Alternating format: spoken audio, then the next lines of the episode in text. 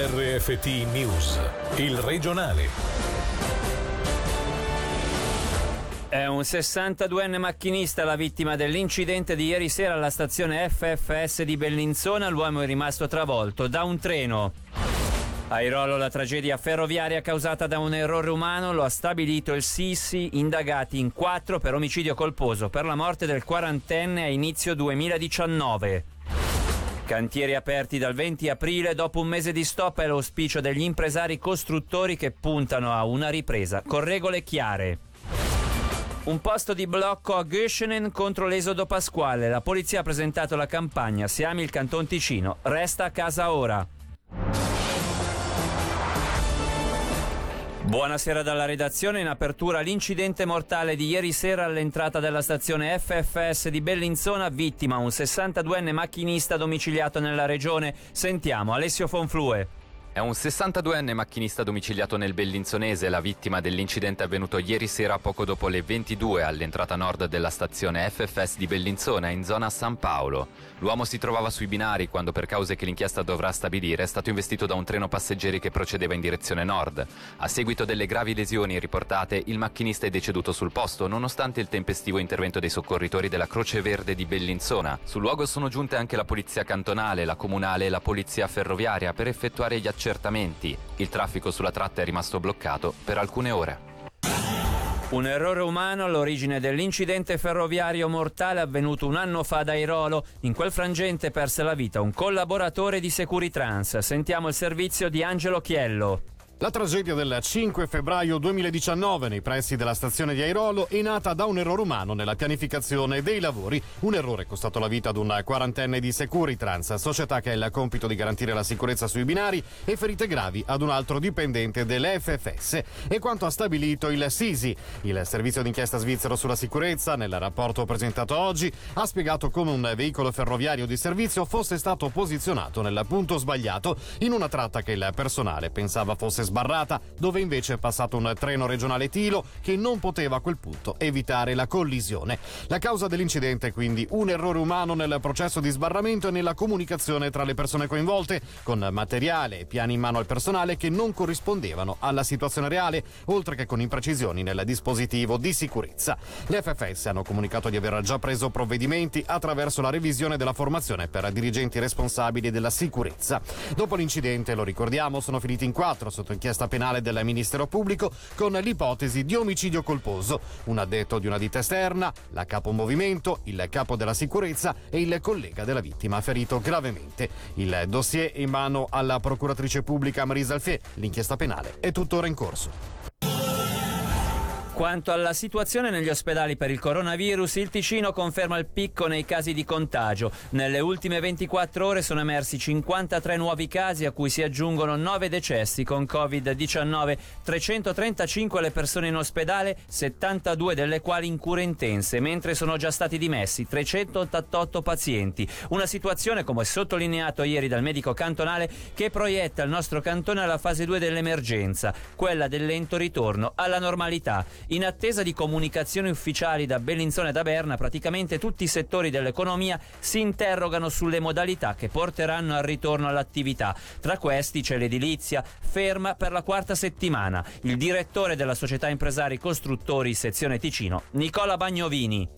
Bisogna riattivare i fornitori, l'accesso tramite i frontalieri, tramite le frontiere. Stiamo approfittando di questo stop anche in collaborazione con la SUVA e l'Ispettorato del Lavoro per definire le regole in modo chiaro, in modo che le imprese sappiano cosa fare. Bisognerà cambiare modalità di lavoro perché dovremo imparare a convivere con questo virus. Il discorso della, della distanza, l'igiene delle mani sarà fondamentale e credo che non torneremo come prima a produrre. La preoccupazione più grande qual è? È quella di riprendere perché le imprese adesso hanno fatto un grande sacrificio, però bisogna cercare di rientrare in modo progressivo in una normalità che normalità non sarà perché altrimenti rischiamo davvero di, di mettere in seria difficoltà l'esistenza di alcune ditte. Qual è il momento più probabile? Una, due settimane? Ma settimana prossima probabilmente sarà ancora tutto chiuso sui cantieri, però dal 20 di aprile noi ci aspettiamo una ripresa graduale.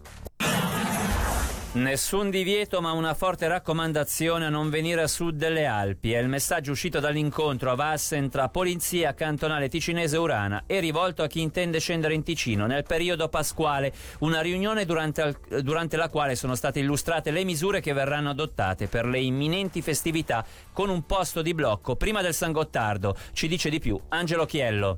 Se ami il Canton Ticino, resta a casa ora. È il nome della campagna, il messaggio chiaro ovviamente formulato in lingua tedesca e in francese per scoraggiare chi vive oltre San Gottardo a venire nel nostro cantone. In una conferenza stampa tenutasi questo pomeriggio, i corpi di polizia del Ticino e del Canton Uri hanno mostrato come intendono unire le forze per evitare l'esodo pasquale verso il sud delle Alpi. A Göschenen il prossimo fine settimana verrà istituito un posto di blocco. Prima del tunnel le auto verranno fermate sistematicamente automaticamente e i turisti verranno invitati ad uscire per fare ritorno a casa.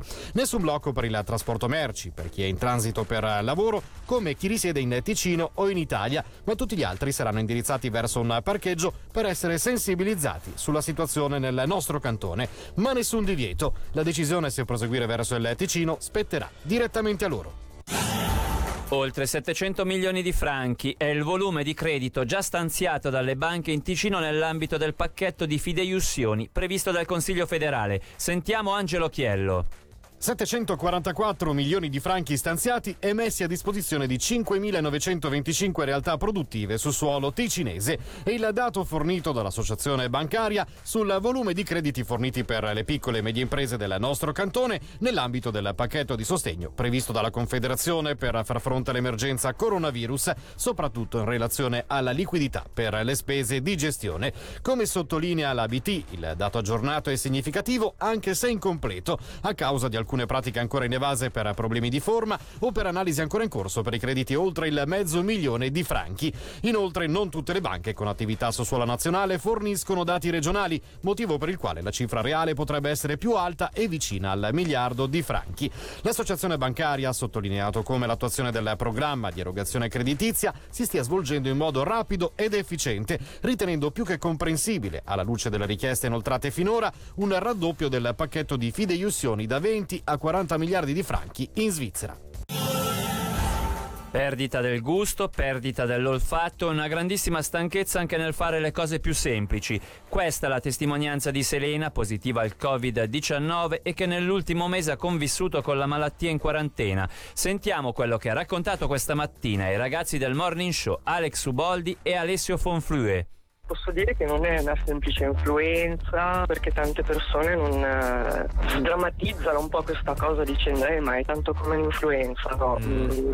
Ci si stanca veramente come se non ci fosse un domani anche a fare le cose più semplici, poi si protrae nel tempo in una maniera allucinante. Mm. Fortunatamente non ho avuto tanta febbre, questo no, però la perdita del gusto, dell'olfatto, lo strano dolore agli occhi, una roba veramente, veramente strana e poi non è quasi mai uguale per tutti, anche questa è una cosa particolare. Secondo me la cosa fondamentale è non eh, pensare troppo subito a un rientro alla vita che avevamo prima, eh, di tenere duro e di attenersi veramente a questi piccoli gesti che veramente sono piccoli.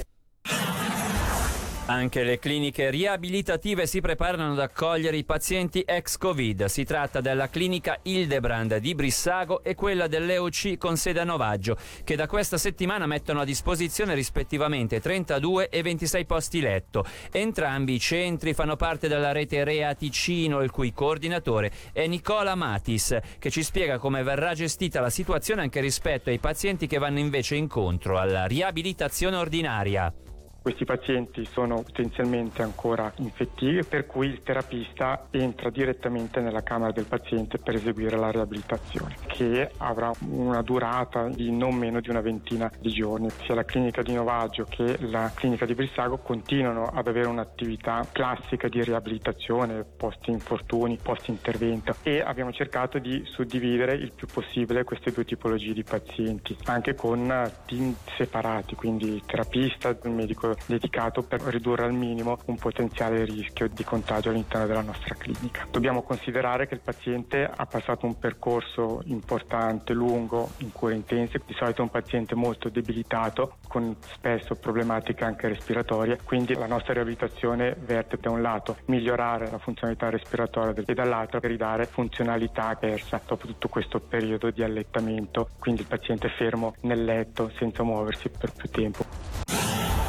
20 milioni di franchi a disposizione dell'educazione e della cultura. Si tratta dell'ascito da parte dell'avvocato Graziano Papa, venuto a mancare il 13 febbraio 2019. A comunicarlo il Consiglio di Stato specificando alcune indicazioni lasciate dal defunto. Inoltre, in questo periodo di difficoltà, questo fondo potrà contribuire al sostegno di attività culturali in difficoltà a causa del coronavirus. Sentiamo il direttore del DEX, Manuele Bertoli divideremo in parti uguali le somme a disposizione sia per l'educazione al di fuori di quello che normalmente mette lo Stato, rispettivamente per la parte culturale, anche qui al di fuori di quello che è previsto dall'ordinario. Per ogni intervento c'è un massimo di 30.000 franchi. In particolare pensiamo a tutto quello che è il sostegno dell'italianità e segnatamente lo useremo in questa prima fase anche come elemento a cui attingere per far funzionare in Ticino gli aiuti straordinari per la cultura che sono previsti dalla speciale ordinanza federale, che coinvolge i cantoni in due modi distinti, con dei prestiti per delle imprese culturali e con un meccanismo di perdita di guadagno legato a tutti gli annullamenti. Stiamo proprio in questi giorni mettendo a punto un'applicazione cantonale e siccome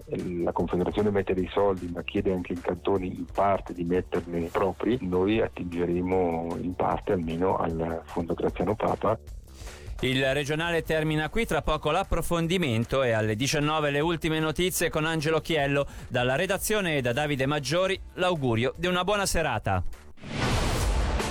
Il regionale di RFT, il podcast su www.radioticino.com.